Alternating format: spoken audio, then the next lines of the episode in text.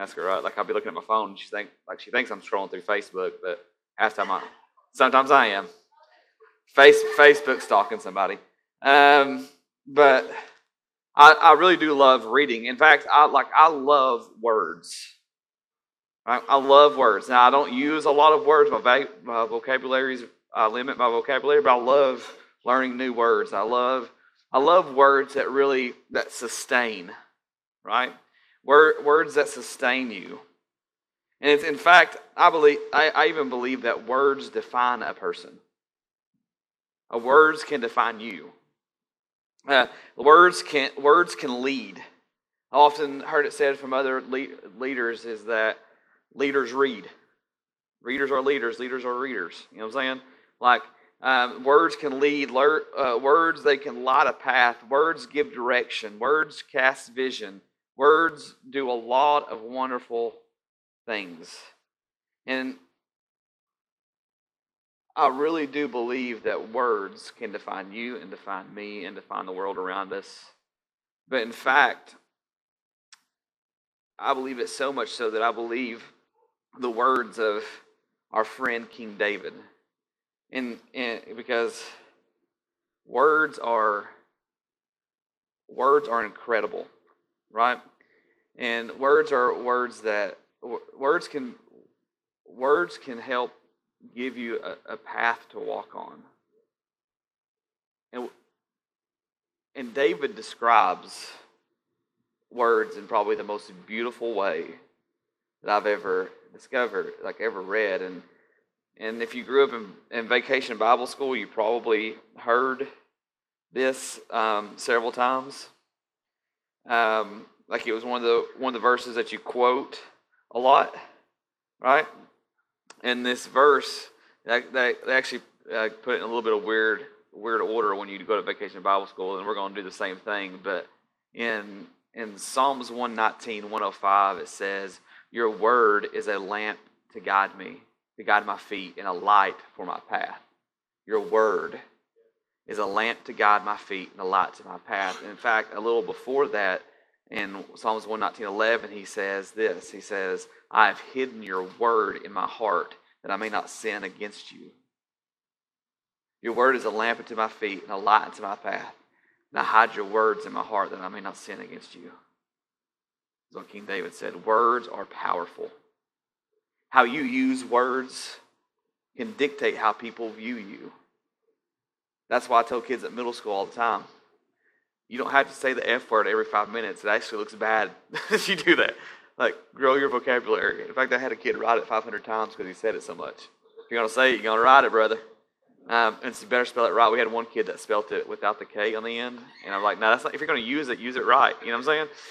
But words are powerful. Words can define, words can lift up, words can direct paths. Your words can affect somebody's future, and someone else's words can affect your future. In fact, your words can affect you. And what you say to yourself, what you say about yourself right? If you're constantly looking, this is not part of my sermon today, but I'm going to say if you're constantly looking in the mirror thinking of what you could have been or should have been or should be, you'll never be who God intended you to be.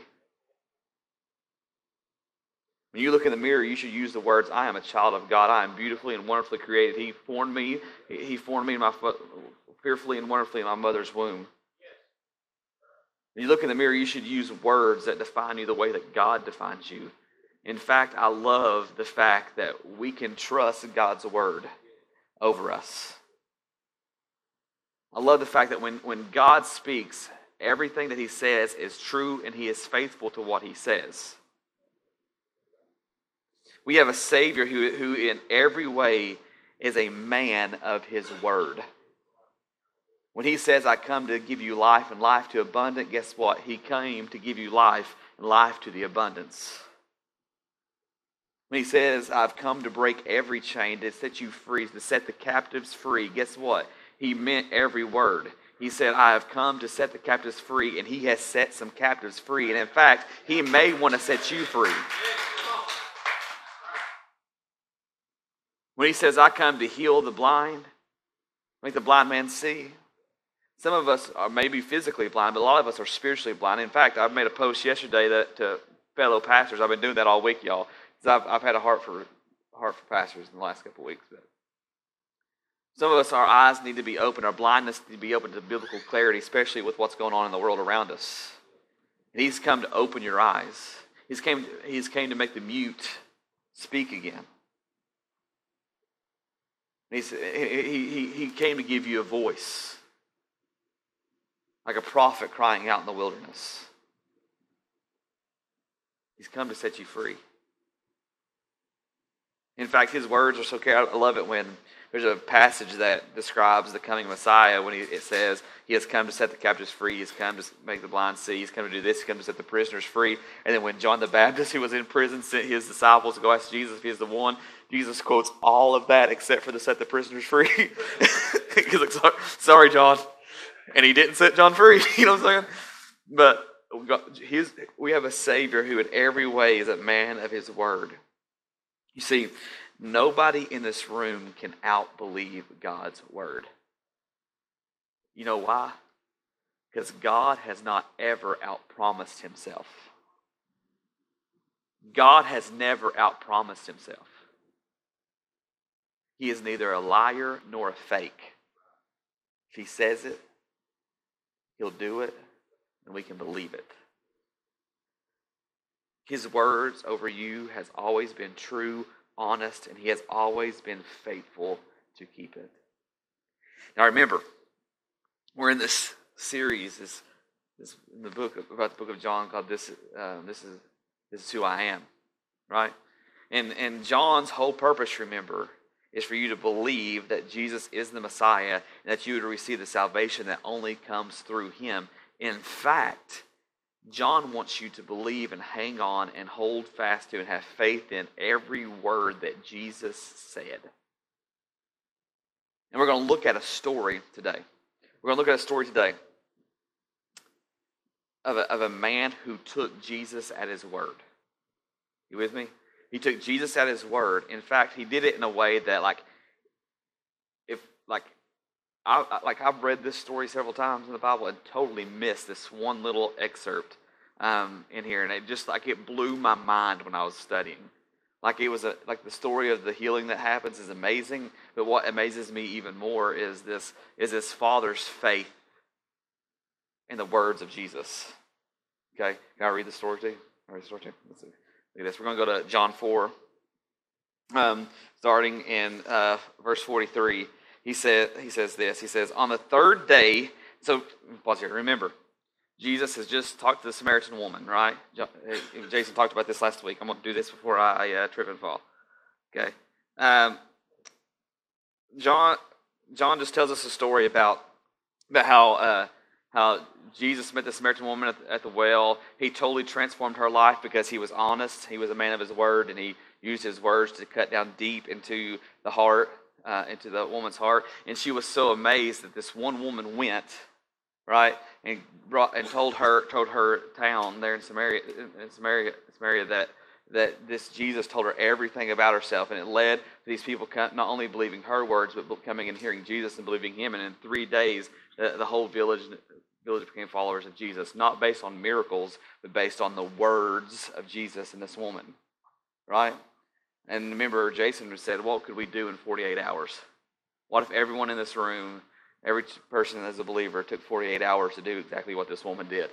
What could happen in Knoxville, right? And so, so he's on the third day. He's woke up that morning. He's traveling out. Traveling out. Okay, it says on the third day.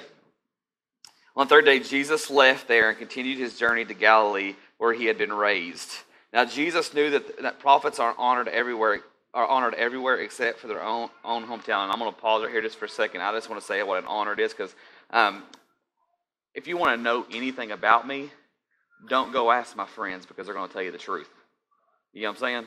Like the one of the greatest honors and the great the great the things that I count as a as a great honor and a privilege is that my family follow like comes here and follows me in a way like that because they know me they know my screw ups, they know my mess ups, they know everything about me, and they still say, say you know, Derek, we're going to come sit under you. Like that's a complete honor because sometimes it's it's hard. The hardest people for you to reach are those that are closest to you, right?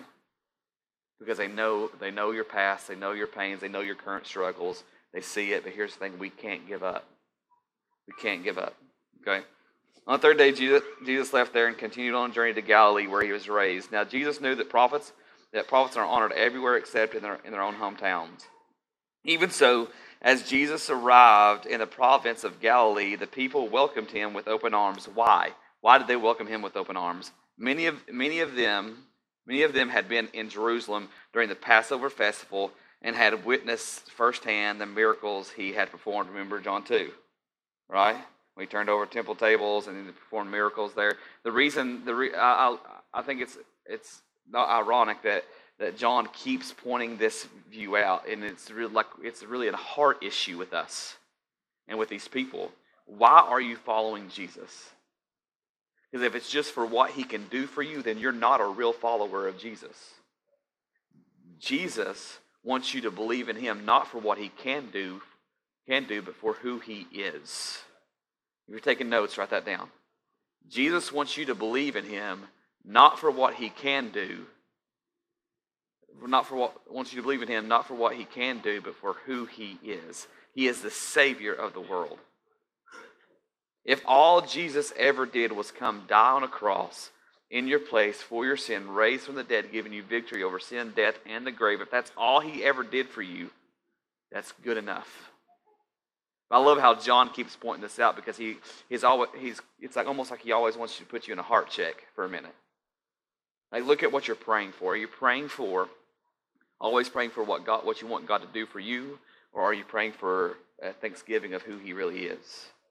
Are you praying for what, what you can sacrifice, what you can be obedient in? Right? Because of who he is and what, he, what he's already done for you. Right? We're to keep reading. I love this story. Jesus entered the village of Cana of Galilee, where he had, uh, had transformed water into wine. He met there a government official from Capernaum, and just so um, just so you know, in the original Greek, um, his title was his title was um, I just slipped my mind. Uh, what did I say it was this morning, Cody? Um, uh, basilica. It was a basilica. Um, you know, you, if you if you know anything about the, the Catholic uh, Catholic traditions, there's this place called they call it the basilica, and um, what basilica means means is belonging to the king.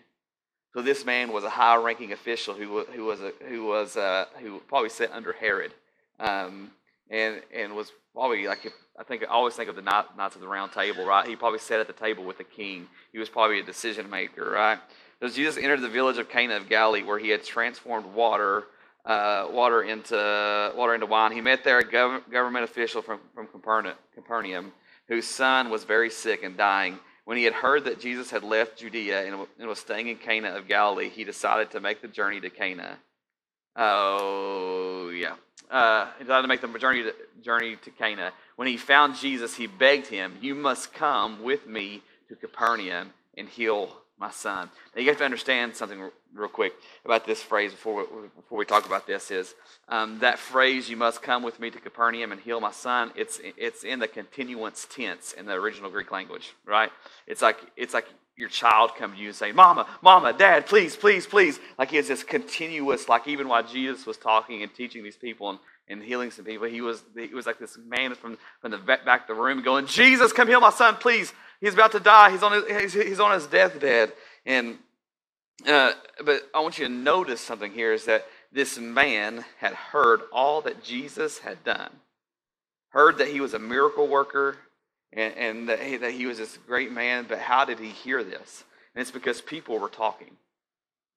Because people were talking about Jesus.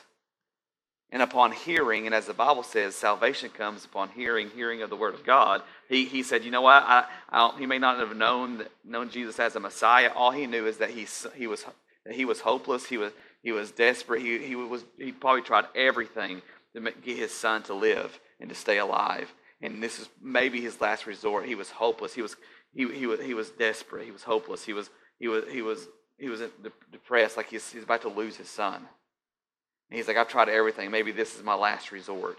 If I can just get to this Jesus, who they say is a healer, maybe he'll heal my son. He, he he's probably tried everything to get his son better, and he's so desperate enough. He traveled 17 miles to get to Jesus. Now, we don't know if he had a horse. I mean, he was a government official. He may have had a chariot. We don't know. But he may have walked. So let's take the slowest way walk. Just so you know, from, from an athlete, from a uh, physical thing, an average mile that you can walk, the average time for a mile is 20, is 20 minutes a mile. Okay? That's the average time. Brian's like, yes! All right, just keep that in mind. Okay, keep that in mind. Keep that in mind.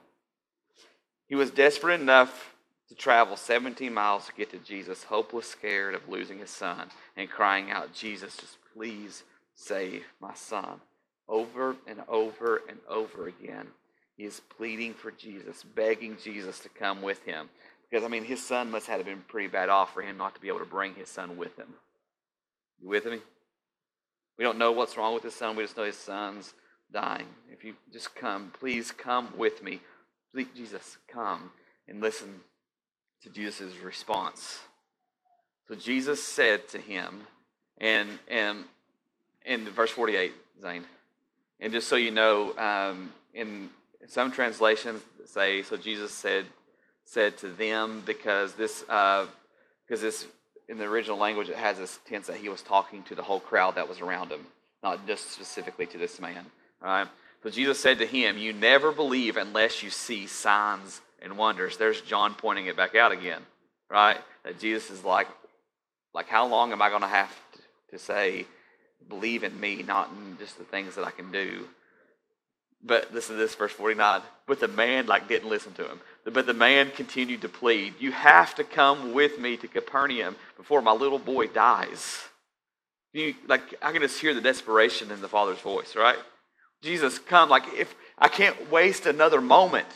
If we wait here too long, he's going to die. Can you just come? Like they said, you were a miracle worker, and I need you to come with me, eh, come with me and heal my son. Like I don't have any other option now besides you. I'm afraid that when I get back home, he will be dead already. Like, can you like, you like I'm, I can picture him falling on his knees, saying, begging Jesus, heal my son, please. What do I need to do for you to heal my son? I don't care about your about theology. I don't care about doctrine. I don't care about any of that stuff. All I know is my son is dying, and I'm hopeless. And, and the only hope I have is you.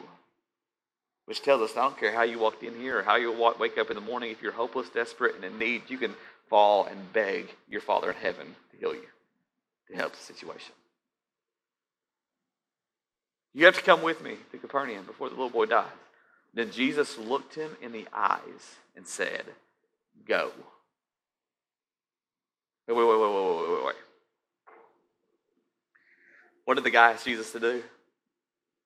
Come. And Jesus is saying, Go. Go back home now. I promise you, your son will live and not die. I promise you, your son will live and not die. Jesus, I don't think you, I don't think you heard me. My son is deathly ill. So much so I couldn't bring him here to you. I need you to come with me. I, I said, I said, come. You said, go. And often I believe we're asking for one thing and God really wants us to do another thing. We're expecting one thing from God and God's wanting to give us something better. We get disappointed when we don't get what we ask and we miss exactly what He's given us. Because we're so fixed on this is what Jesus should do, this is what God should do, this is what God should do, instead of trusting Him and believing Him and taking Him at His word. Right? All he, he, like, if I was this dad, I wouldn't have heard the your son will live and not die. I would have all I've heard would have heard for God's Jesus say would, would be go. Like, what do you mean go? You're telling me to go away? Your your followers tell you your followers tell you that, tell me that tell everybody that you're you're the Messiah, you're the one that come to save us, and you're not willing to come save us. Like that's all I would hear. Right? And here's why here's why I honestly believe Jesus didn't go with this man. And why sometimes he doesn't go with what we are praying for. Is that oftentimes Christ's words are to build our faith in him. Do we trust him? Do you trust him enough to step out in faith and say, you know what, I'm going to take you at your word? It may not, it may not look like, it, like it's going to be that way. It may not look like it's going to turn out the way you say it's going to turn out. But you know what? I'm going to step out and I'm going to do it anyway. I'm going to step out and I'm going to follow what you say. Right? So, what does this man do? What does this man do? He doesn't do what I would do.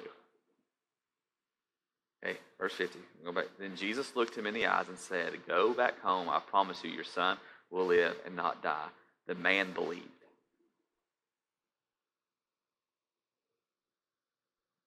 The man believed in his heart the words of Jesus, and he set off for home. He set off for home. He believed what Jesus said over what he wanted and over his expectations. It is. See, for our faith to grow, we have to begin to take Jesus at his word. And that's an important note for you today. We have to begin to take Jesus at his word. If he says go, we go. If he says stay, we stay. If he says sit still, we sit still. If he says fight, we fight. He says take that job, we take that job. If he says leave that job, we leave that job. We take Jesus at his word. But something surprises me about this story. Right? Ronnie, if you were this man and you left knowing that your son is sick at home, what would you do immediately? Would you doubt? Okay. But physically, what would you do? Would you hang out for a little bit, or would you just go back home to your son? You'd run back home to your son, right? Because you don't like. I'm gonna believe, but there's still that flesh in me, right? Okay. This story just blew my mind. Like I've read this a thousand times and never picked up on this. Listen to this. When he was still a distance from, still a distance from Capernaum, his servant met him on the road, right? So he hadn't made it home yet. And this, I'm, I'm, I'm gonna go. When he was still a distance from home, his servant met him on the road, road and told him the good news. Your son is healed and he's alive. Overjoyed, the father asked the servant, when, when did my son begin to recover? Y'all see that next word? Yesterday they said. At one in the afternoon, some translations say set in the seventh hour, which one o'clock would be the seventh hour of Jewish day because of daylight. And, okay, anyways. Yesterday they said at one in the afternoon, all at once his fever broke, and now he's well. Oh wait, wait, wait, wait. Yesterday? Um, you didn't go straight home to your son?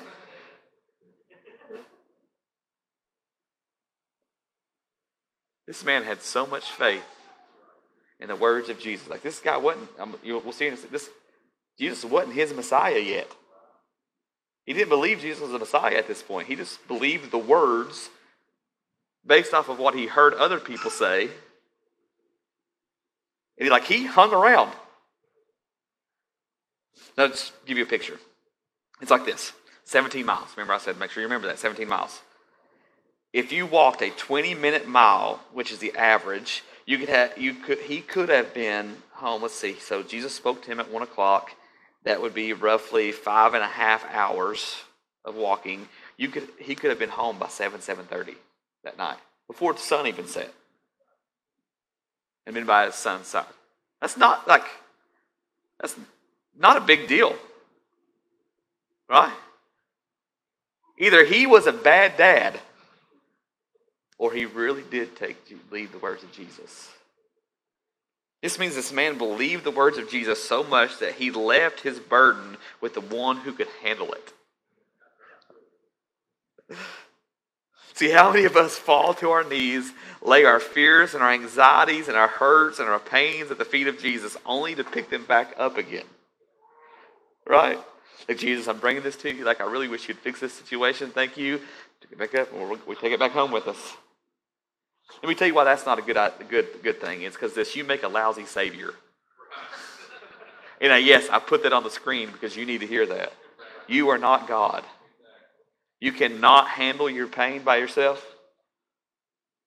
You, you make a lousy Savior, so stop thinking you can handle your hurts and your pains and your sorrows and leave it with the one who just speaks words and calms storms. Leave it, leave it with the one that, that with a spoken word can heal. Leave it with the one that with just, just a spoken word raises the dead things to life. Because nothing is more powerful than God's word for you and God's word over you. This word from Jesus sustains this man's hope, allowed him to breathe again, allowed him to, to live again in reality. Like I, I can like if this man really like stayed around town, I can imagine him going out, having a nice dinner, going, "This, I'm gonna trust what this Jesus guy said." Like that'd be hard. He's just like he's like, you know what? I'll just head home in the morning. I wonder if all of his servants are like, like he should have been back by now. That's probably why the person went to come find him, like, let's make sure he he on the side of the road somewhere. You know what I'm saying? He's just living it up trusting the words of Jesus. He, he, he could breathe again. He was not able to live again. I think this man realized the words of our friend Matthew when, when Jesus, Jesus said this. He, Jesus said, Man shall not live by bread alone. Man shall not live by bread alone, but by every word that comes from the mouth every word that comes from the mouth of God. It's His word that sustains you, it's His word that gives you breath. It, it, was upon His word that gave you the talents, the skills, the hands, the mind to do what you do. It was His words. His words that created everything about you. And that everything that you would be, the one that spoke life over you. It's His word that holds you together. That's why I say sometimes I don't see how people who are not followers of Jesus make it in this life.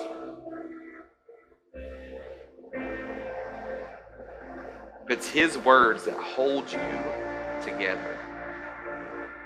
The writer of Hebrews, in fact, says this Throughout our history, God has spoken to our ancestors by His prophets in many different ways. The revelation he gave, gave them was only a fragment, a fragment at a time, building one truth upon another. But to us, living in these last days, God now speaks to us openly in the language of, of, of the Son, the appointed heir of everything. For through him, God created the, the panorama of all things and all time.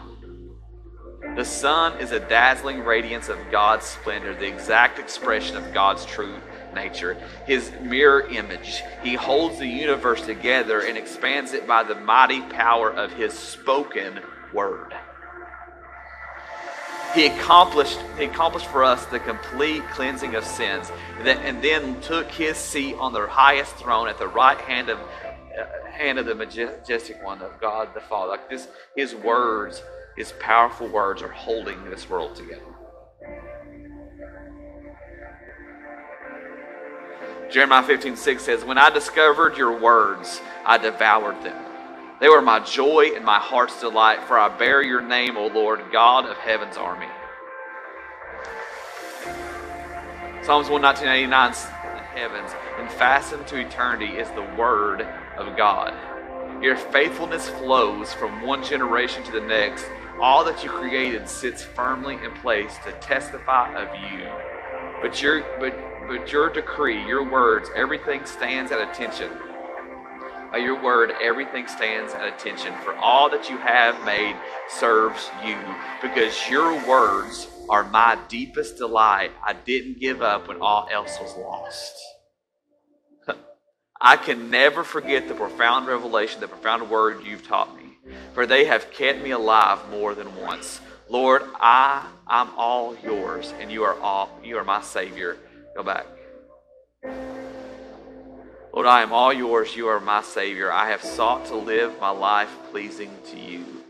Even though evil men wait in ambush to kill me, I will sit, set my heart before you to understand more of your ways. I've learned that there is nothing, per- nothing perfect in this imperfect world except your words, for they bring such fantastic freedom into my life. Psalms 33 4. For God's word is something to sing about. he is true to his promises. His words can be trusted, and everything he does is reliable and right. There is a word he has spoken over you. He's going to bring you to life.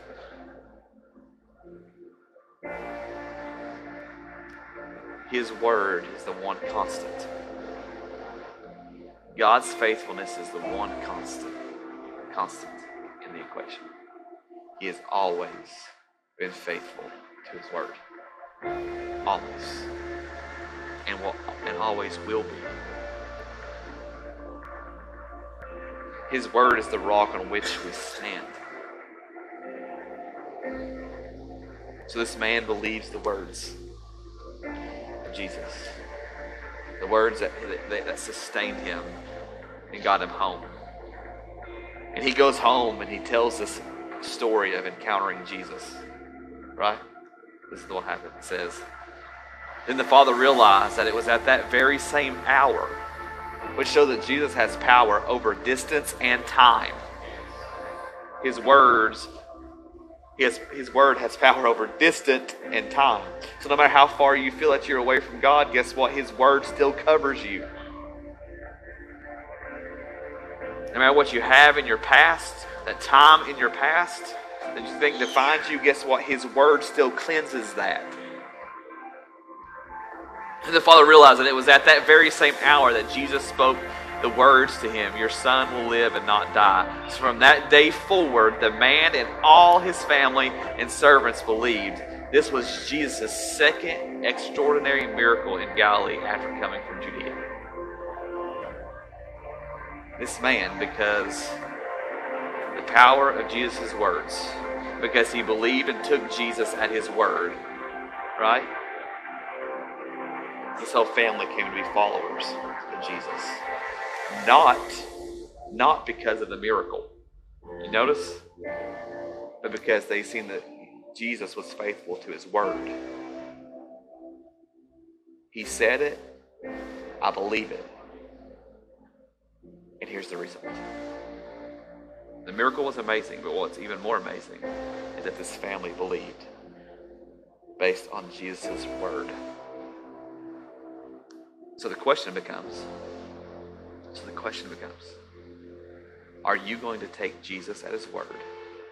Or are you going to keep working at it in your own in your own power, your own strength? Because guess what? Like I said before, you make a lousy savior and you're going to end up depressed, feeling alone, desperate, and hopeless.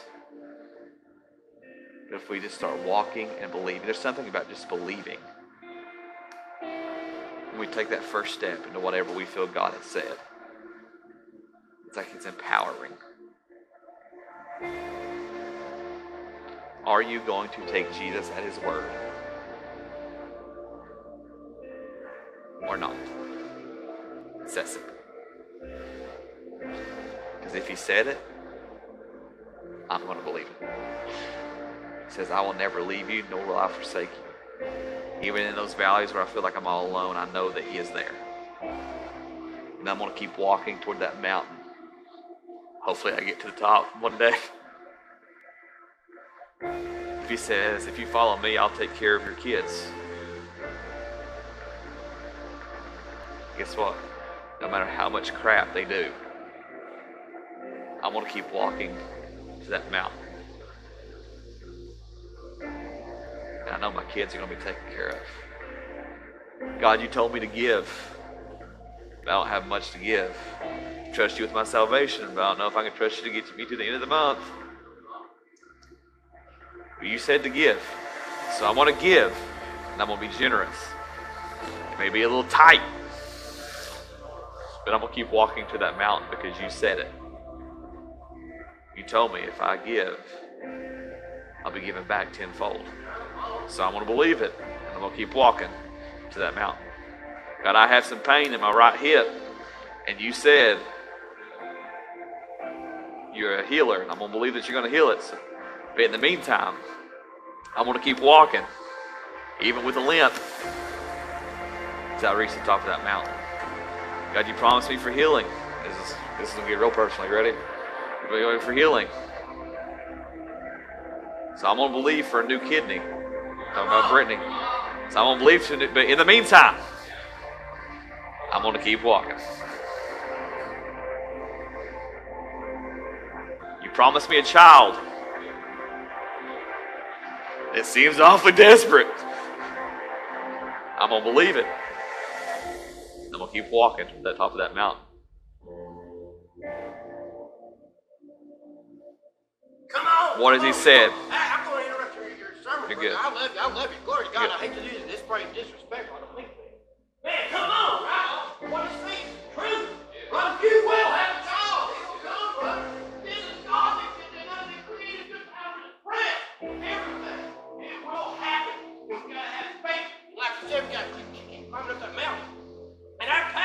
right? Man, am I the only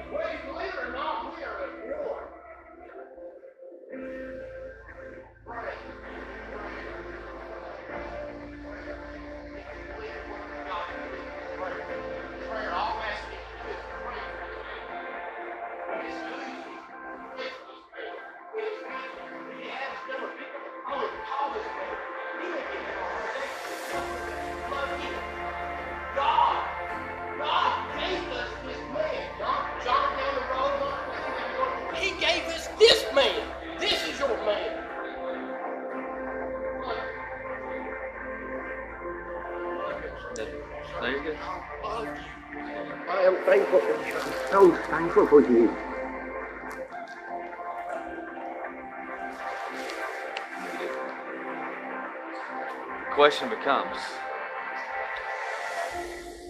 Are you going to trust God and His Word and keep walking? Because I'm going to be perfectly honest. The last six months have been hard. Been hard. In fact, the last two years have been hard for me personally. But here's what I've decided. And let's, let's be blunt. I don't care how many people are sitting in this room. I don't care if it's just me that ends up showing up. I don't care who leaves. At the end of the day, I know what God gave me in my heart and the vision He gave me. And even if no one's sitting in here, guess what I'm going to do? I'm going to come and stand right here. I'm going to preach. Preach to the chairs. Charles Spurgeon used to go out and preach to trees. If he could preach to trees, I could preach to chairs. You know what I'm saying? I, this I didn't write any of this down, so you can come check. But here's, let me tell you what God told me eight years ago. I see schools medical facilities.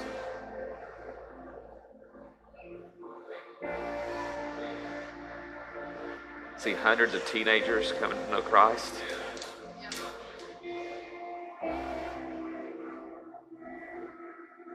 I see the lack of homelessness in Knoxville. So much so, all the resources that are going to homeless people are going to have to go to something else. I see addicts, addicts, addicts being healed. That's what I saw. That's just some of the stuff I saw eight years ago.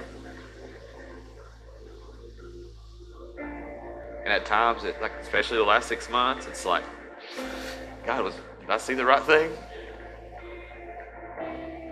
But I decided to take like this man. I'm gonna take God at His word. And I'm still keep on walking to that mountain. And one day, maybe I can do a speech like Martin Luther, not as good as him, and say, you know what? I've been to the mountaintop. I believed, and I got to the mountaintop, and I've seen the other side. And I'm just asking you to believe with me, to take God at His word. So I will. So when there's a check that needs to be written, guess what we're going to do? We're going to write it. when there's somebody that needs to be hired, guess what? We're going to hire them. And we are going to change Knoxville. We're going to change Knoxville. We're going to take Jesus at his word. Because I'm tired of, well, I'm about say the wrong thing. Well, I said, I said it the wrong way. I'm, I'm tired of us halfway doing stuff.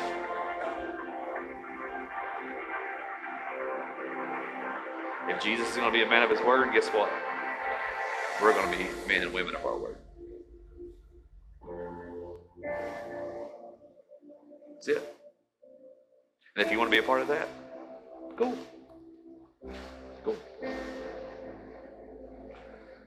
I love all of y'all. I really do.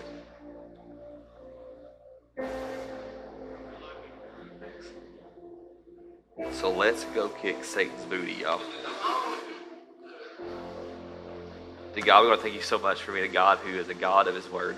That every promise you've given us, every vision you've given us, every every word that you have spoken, you are faithful and true to keep it. I pray for protection around my heart, my kid's heart, my wife's heart. Pray for protection over this church and the hearts of the people that call this home. Because as we step out believing what you said,